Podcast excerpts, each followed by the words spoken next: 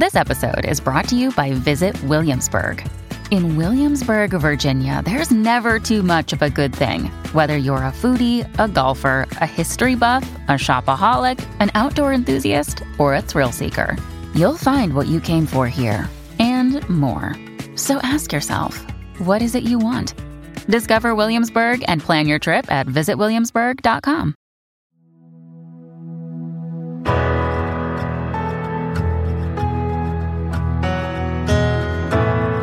Hey, I'm Don Amero, and this is Through the Fire, a podcast about overcoming adversity, reframing misfortune, and celebrating courage. On this show, you're going to meet some really incredible people who have been through some heavy stuff, but they've come through the other side. And the hope is that you're encouraged and inspired by the words that you hear. My guest today is the lead singer of Runaway Angel with the blooming solo career and a woman who's come back to music after recovering from a surprise leukemia diagnosis that changed her life. Please welcome Cadence Grace. How are you doing? I'm good. I'm good. I'm really happy to be here. Thank you for having me. Well, I mean, I I've known of you more more I'd say more recently in the last couple of years, especially the journey you've been through, which we're going to get into mm-hmm. just a little bit. But I think for, for just for context for the folks out there that, that are tuning in, um, can you tell me a little bit about your story, like where you're from, what you do. Yeah, uh, I'm from Courtice, Ontario, which is in between Oshawa and Bowmanville for people who all, nobody ever knows where that is. um, and I moved there a few years ago after I got married to my husband. And I'm a musician, uh, and kind of on the side, I do a lot of graphic design uh, work. Mm, cool. Graphic design. Is that, uh, I, I, didn't know you did that. That's, that's news to me. Yeah. Um, is that kind of a, a full time gig as well as the music stuff, or is it kind of?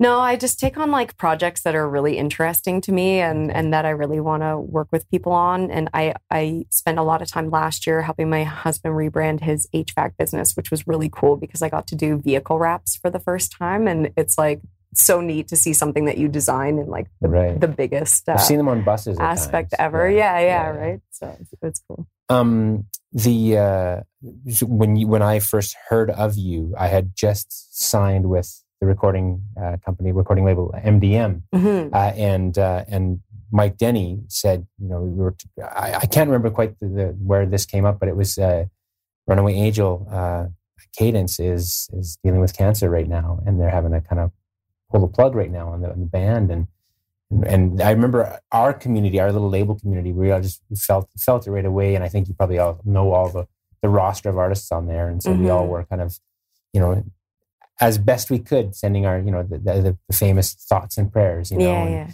and we thought of you in that way. And so my first hearing of you was this battle with cancer that you had. Mm-hmm. Um, you know, we were talking off camera a few minutes ago. I, I if you're okay with it, could we? Um, do you want to talk a little bit about how you found out? Yeah. Mm. Yeah. And I think that's an important thing to talk about too, because I don't think a lot of people understand how important like annual physicals really are.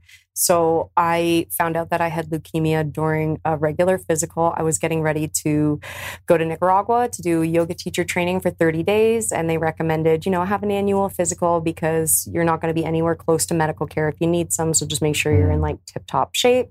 And I actually hadn't gone to the doctor in probably three years at that point. I was seeing a naturopath regularly, I was very physically fit. I felt like I was at kind of like the peak of my health. Mm. And I I just couldn't imagine that anything really would have been wrong. So, you know, I go get this physical and the next day she calls and says, Hey, like I need you to come in right now.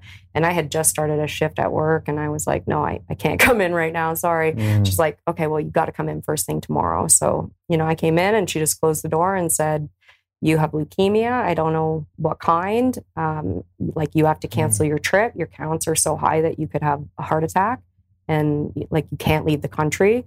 You're going to go to the cancer center and they're going to do a bone marrow biopsy and they'll tell you what kind of leukemia you have.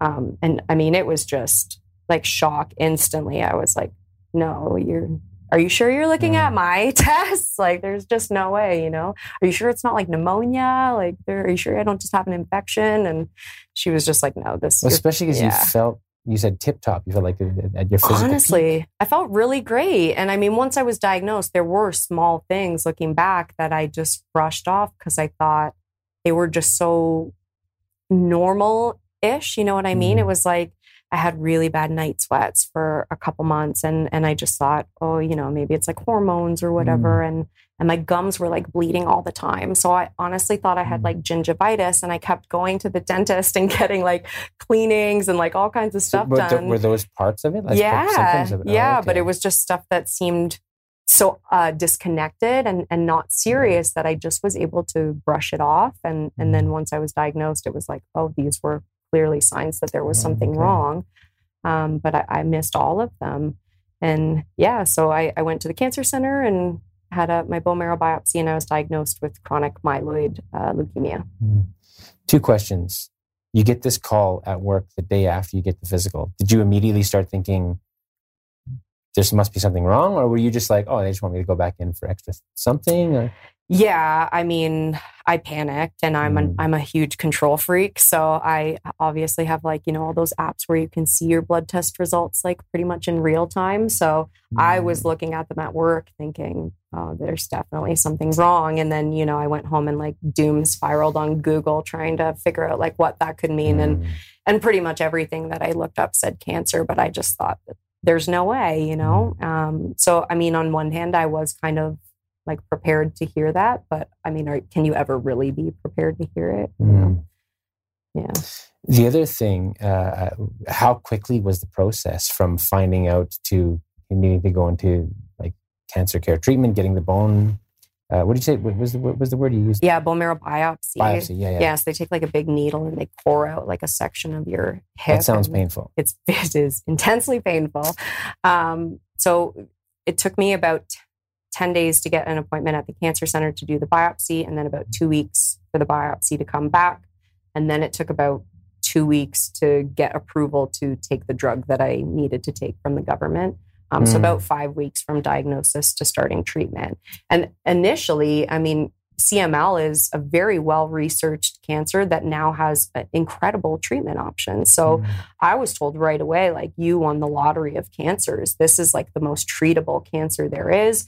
There's all kinds of medications. You just take this medication every day for the rest of your life, and it'll essentially keep your cancer counts kind of um, undetectable. You don't ever go into remission, but you basically keep your cancer at a baseline where it's not affecting you Mm. and you can live like a, a fully normal life is what they told me so i started doing the treatments and and they just did not work for me the way that Mm. they were supposed to and i ended up kind of having a, a situation where instead of the medication lowering my cancer uh, counts it was also lowering my blood counts to like really dangerously low Mm. levels so we just had to keep stopping and starting over and over again and after about six months of this, my oncologist kind of said to me, you know, I think there's something wrong. This is clearly like an atypical case, and I'm going to refer you to a specialist. So I got referred to Princess Margaret in Toronto, and I went and, and met a specialist there. And he, I mean, I just was terrified after that first meeting because I knew this doctor and everybody else that I knew who had CML had told me, like, this guy knows everything. He's amazing. This is who you want as a doctor. And I mean, the first time I sat down with him, he looked at me and kind of just was like, I don't, I don't know what to do here. And I was like, Oh. wait, you don't know what to do? Like, oh no, this is not going to go well. Uh, yeah, right. So, I mean, he said, I've seen this a couple times and, and we're just going to try a couple more things. So, we spent like three more months trying to get these drugs to work. And finally, I mean, I was at a dose that was like a 20th of a dose. And it was still just, I was still having to have like blood transfusions all the time Mm.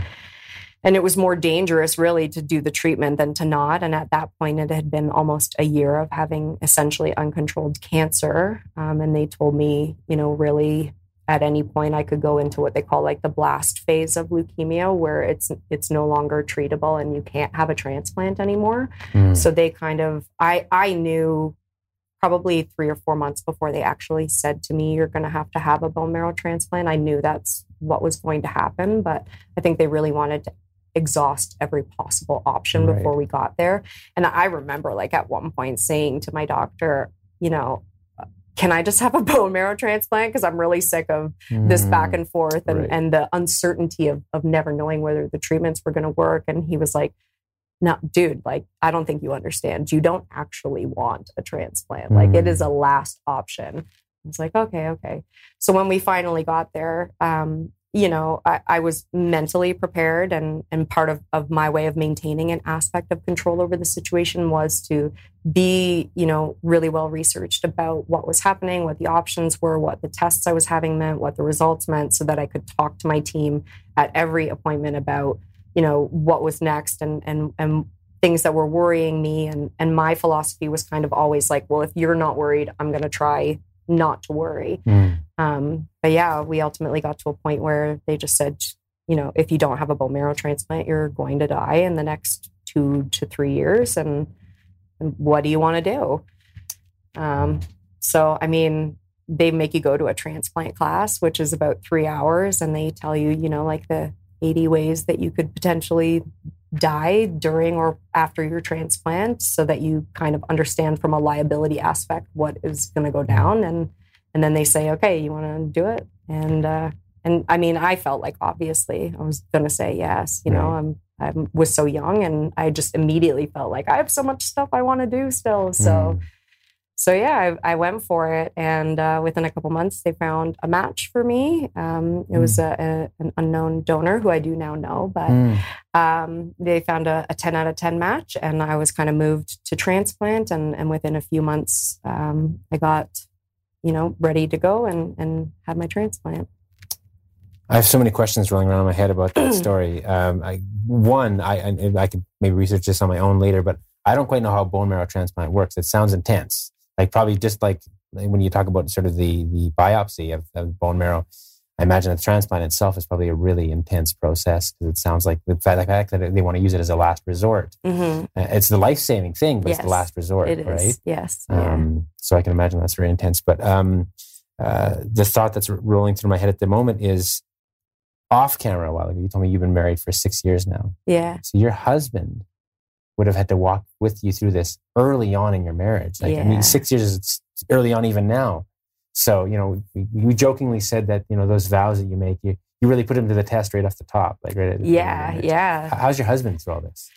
Oh, God. He was my rock. You know, I mean, I think there's a lot of people that would have run away real fast because, I mean, we were looking at a, a very long recovery time and and me not working and we had just bought a house and mm. things were just so crazy that it was like you know we were kind of at risk of losing everything and all of a sudden he had to support me fully and and just kind of go through it all. But i mean he just i mean i've, I've never met anybody that shows the measure of a man like the way mm. my husband did. He just was my rock. It was like he knew i have to be strong through this so i'm i'm gonna hold us both up and he kept he runs his, his own business bill. Bill okay. And uh, yeah he he ran his own business through the whole thing kept everything going and just uh, he was just so wonderful.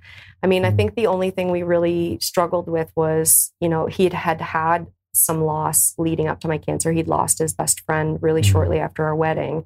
And i think he was still kind of going through the grief of that. And so the thought of now uh, maybe losing his wife was was really terrifying for him. And mm. I'm one of those people that really needs to talk through what I'm feeling and talk about my feelings. And I kept trying to talk to him about like what, you know, what or what are we going to do if I pass away? How are we going to handle things? And and right. you know, because I mean, when you go into a transplant, you have to have a will, you have to have a power of attorney, you have to make all your end of life decisions. So you know, at 33, I'm sitting there deciding all of these things, and I'm wanting to talk mm. to him about them, and he just was like, no I'm not. Mm-hmm. We're not talking about it. Right. Um, you know, so finally, I, I think a couple weeks before my um, before my transplant, I just said, "This is this is something that's really important to me. We need to have this conversation at least once." Um, and we had worked with a therapist before our marriage. We went to this like amazing uh, boot camp about like kind of communicating in a relationship that just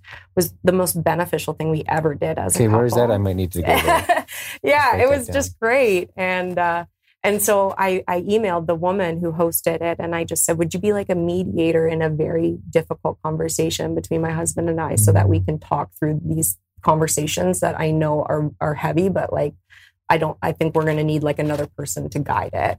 And she was like, yeah, absolutely. So we just sat down with her and we had kind of this guided discussion and, and we made up this rule that, you know, we're just going to talk about this this one time and then i'm never going to bring it up again but we need to have this conversation mm. once about you know what we're going to do practical if, if things. Yeah, yeah, practical things right? Because again i'm a control freak and that's part of, of maintaining control is you know what's going to happen if i'm not here? What are you going to do? What are we going to do with the house and and all that kind of stuff right, right? so. Another day is here and you're ready for it. What to wear? Check. Breakfast lunch and dinner? Check Planning for what's next and how to save for it? That's where Bank of America can help. For your financial to-dos, Bank of America has experts ready to help get you closer to your goals. Get started at one of our local financial centers or 24-7 in our mobile banking app. Find a location near you at bankofamerica.com slash talk to us. What would you like the power to do? Mobile banking requires downloading the app and is only available for select devices. Message and data rates may apply. Bank of America and a member FDIC. Have you ever thought, I'd love to have a podcast just like this one? Well, I can help. My name is Matt Cundill, and everyone at my company, the Sound Off Podcast Network, had a hand in making this show.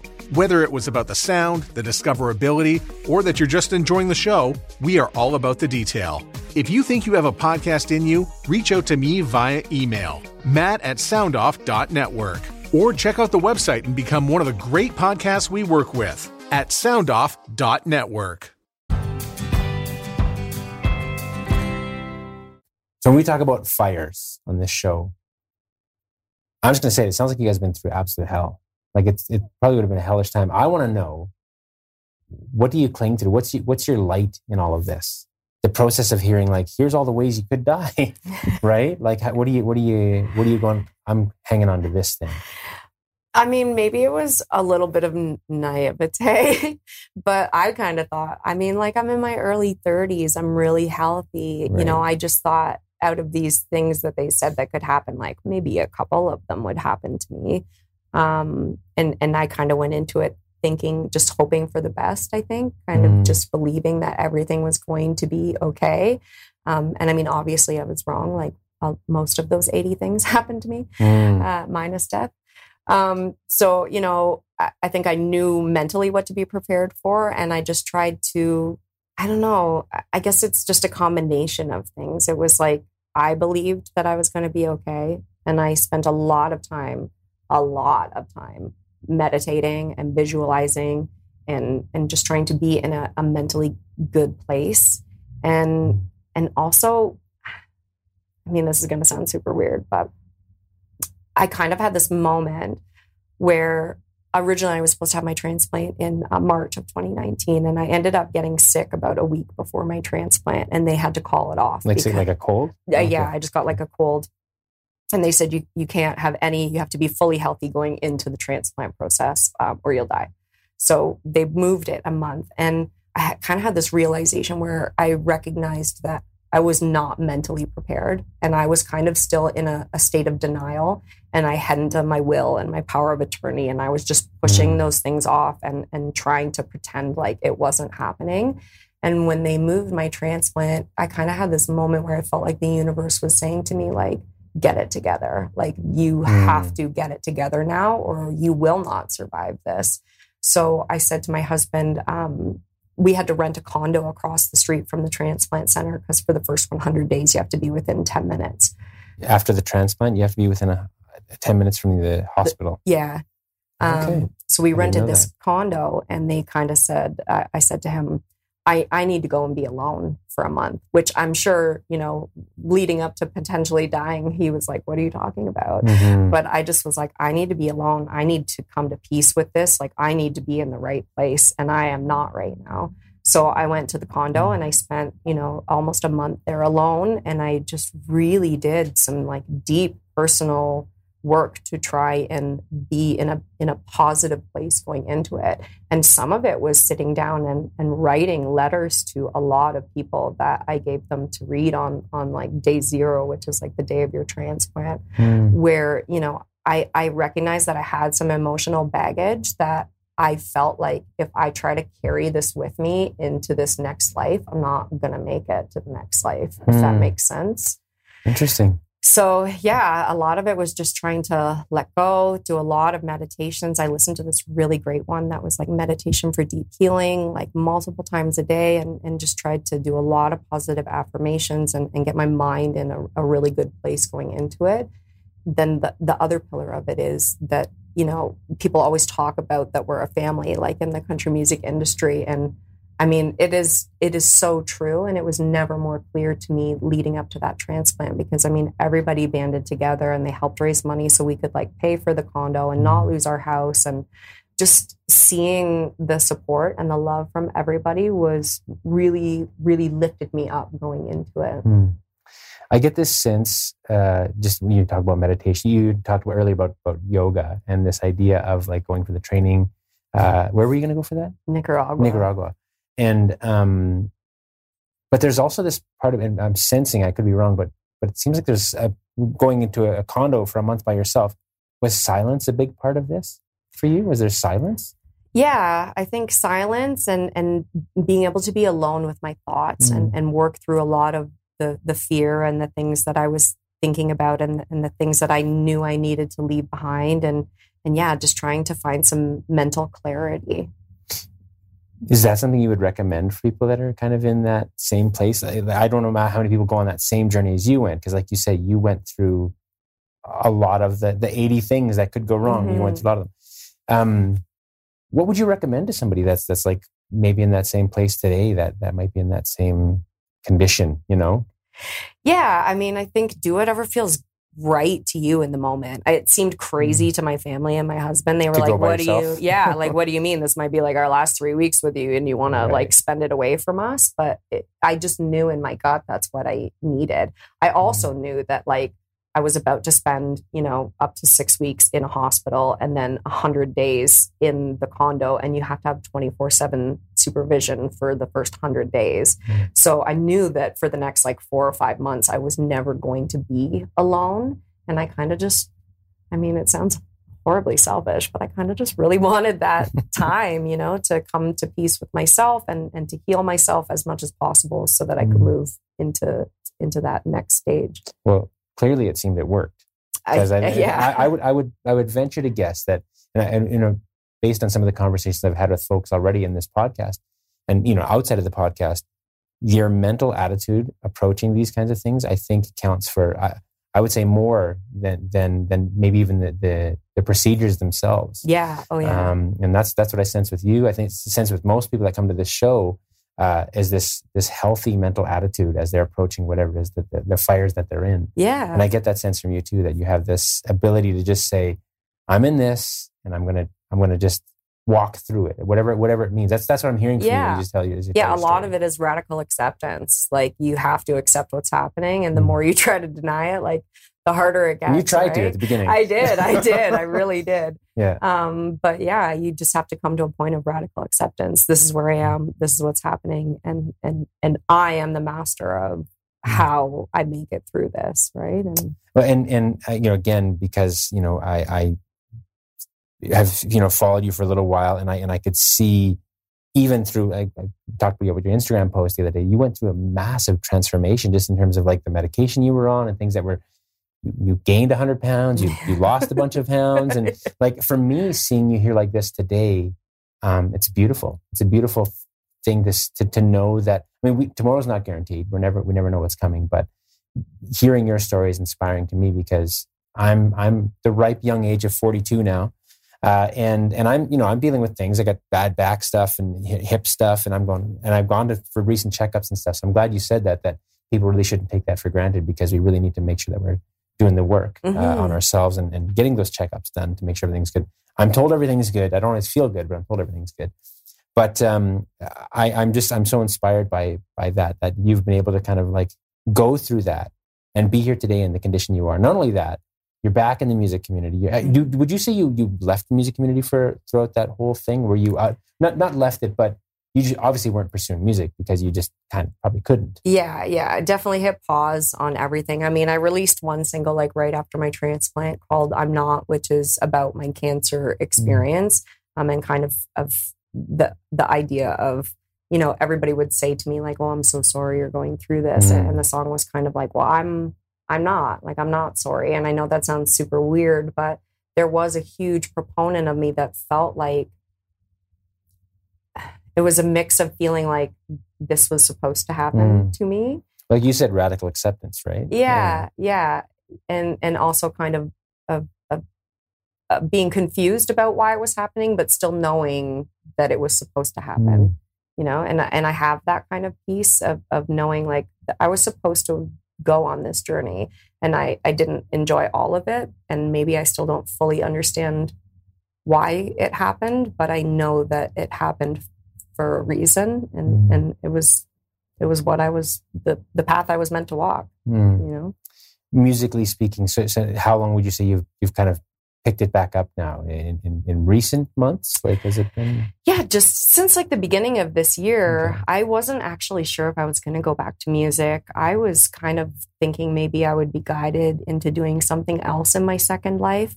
And I love I, that you call it that second life. That's interesting. it's well, it's yeah. how they it's how they refer to it in the transplant community. Oh, interesting. Um, you on the day of your transplant, it's called day zero and then they measure your new life like each day with a plus from mm. there on. So it's like plus one, plus two for. Do you know where you're at now, Dave? How many days? Oh, I think it's like plus twelve hundred and thirty. That's be that's a beautiful number. Yeah, yeah, it's a really good one.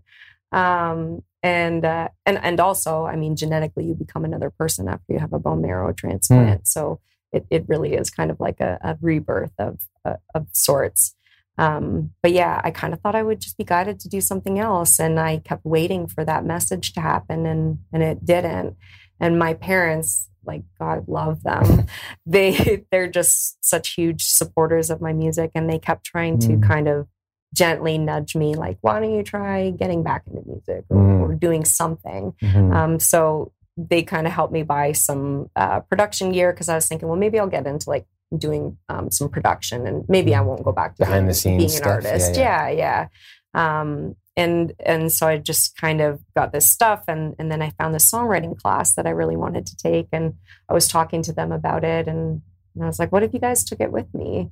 And they were like, oh, okay, sh- sure. So we took this songwriting class together. And the first song we wrote ended up being um, the single that I, I, released this year called mm-hmm. Don't. Yeah. And I just remember writing it and, and kind of like producing the demo for the first time on my own and, and just feeling like this fire inside. Mm. And it was just like, oh, okay, never mind. I'm not, I'm clearly not going to get called to do something else. Like I'm going back to music, you know? Mm. I, it, it's almost like, you're in, in fight or flight for so long and creativity is like the first thing that dies when you're in fight or flight. And i was just so disconnected from music that it almost felt like i i didn't belong there anymore. And then as soon as i wrote this song it was like oh well duh i'm just gonna go back to music because it's what makes me me you know? The song don't what's it about? It's about a, a very specific ex-boyfriend who okay. uh who still likes to call and, and text me after about a decade. and uh, and he literally maybe like texted me the day before I wrote the song and mm. was just talking to me and and just I kind of had the idea and the songwriting class that we took it was really interesting the way that they were kind of teaching writing a song it was very different from how I would write it and it was kind mm. of like you know come up with this you know this looped uh, melody and then you kind of just you know throw syllables on top of it until you feel like something fits and then you mm. work backwards from that yeah. and so that's what we did and we were just using like don't a lot and then uh, and we really like the different ways that you could use don't and, and it mm. just kind of grew from there that's but, so cool i heard yeah. i heard john legend in a in a uh, interview yesterday talking about how he just mumbles in his phone i think a lot of us do when we're, yeah, when we're creating these, these music demos and stuff and and he says i just it just phrases that's it's not even necessarily like a, a lyric but it's just or... something just feels right in the context of that melody. Yeah. And uh, and that's what happens. And sometimes i think magic happens when you do that. Yeah. Yeah. Yeah, yeah. that's that it was just such a cool experience to create something with them because i mean they've been a part of my journey for my whole life and mm-hmm. they've been with me to record records and to nashville and on tours and just it was so cool to actually make something with them mm. Last question. Mm-hmm. What does the next chapter look like for you moving forward from here? I mean, obviously you're going to be back in music. It's it's great to see you here. Uh, have you thought out what the next pieces are? I, I also imagine when you go through this, it makes you just not necessarily think so far ahead and go, but go, I want to be here now. Mm-hmm. I imagine that. But but have you thought saying that? Have you thought two, three, four years down the line? Is that any, any part of the process? Yes and no. Um, I had kind of like this moment a couple weeks ago where I was playing a show and and I had this like it was like this moment where I felt like the whole time I was sick, I kept visualizing myself being back on stage. And, mm. and I always feel really connected to the universe when I'm singing. And I just kept visualizing like that connection happening again. And it was like I finally was there in that moment that I had had in my mind for like four years. And, and so now I feel like now I can start to think about what's mm. next, start to visualize what's next. And, and I think it's going to be different than what I planned. I really want to do a lot of music, but I also really want to start exploring um, fear and mm. and and realness. I think sharing the reality of what I was going through with other people and, and sharing parts of myself that probably I would have never shared as an artist um, helped me realize how important it is to really speak your truth um, because it gives other people you know the permission to to stand in their own truths and so I really am I'm kind of working towards this concept of, of helping other people get real with where they're at and what they're going through and, and sharing that with other people so we can all feel, you know, less alone in what we're going through. I'm here for that. Yeah. However that looks in the future. Um, so glad for you sharing here and so glad that you're here, Cadence. Thank you so much, much for having me. Really appreciate it. As I always say, it takes a village to run things here at Through the Fire, and I want to thank my village executive producer Sarah Burke, administrators Lori Brown and Alan Greyeyes, video and audio design by Chris Godry and his team at 44 Films, Feisty Creative for their design work, social media support by Johnson Design Company, and last but far from least, I want to thank our technical producers, Matt Cundill and Evan Serminski from the Sound Off Media Company. I look forward to sharing more great conversations just like this one on the next Through the Fire. You see the light. Produced and distributed by the Sound Off Media Company. Do, did, Will, the Story of People podcast is now available on the Crier Media Network. The first five episodes are here and feature some incredible guests that fit into one or all three of those categories. Ready? Tara Sloan from the San Jose Sharks Undercurrent podcast at NBC Sports. Marianne Iveson from Iveson Voice and the Let's Take This Outside podcast to talk about the world of outdoors as well as voiceover land. Ariana Hunsicker, future Canadian Paralympic swimmer, already winning tons of awards for this country. Scott McGregor from the Hot Wallet podcast to dumb down the world of crypto, Bitcoin, and NFTs so you don't have to. And Jackie Holowati from Climate Pledge Arena in Seattle, Washington, the first net zero carbon certified arena on the planet. Wherever you get your pods, wherever you watch your pods, and on the Crier Media Network.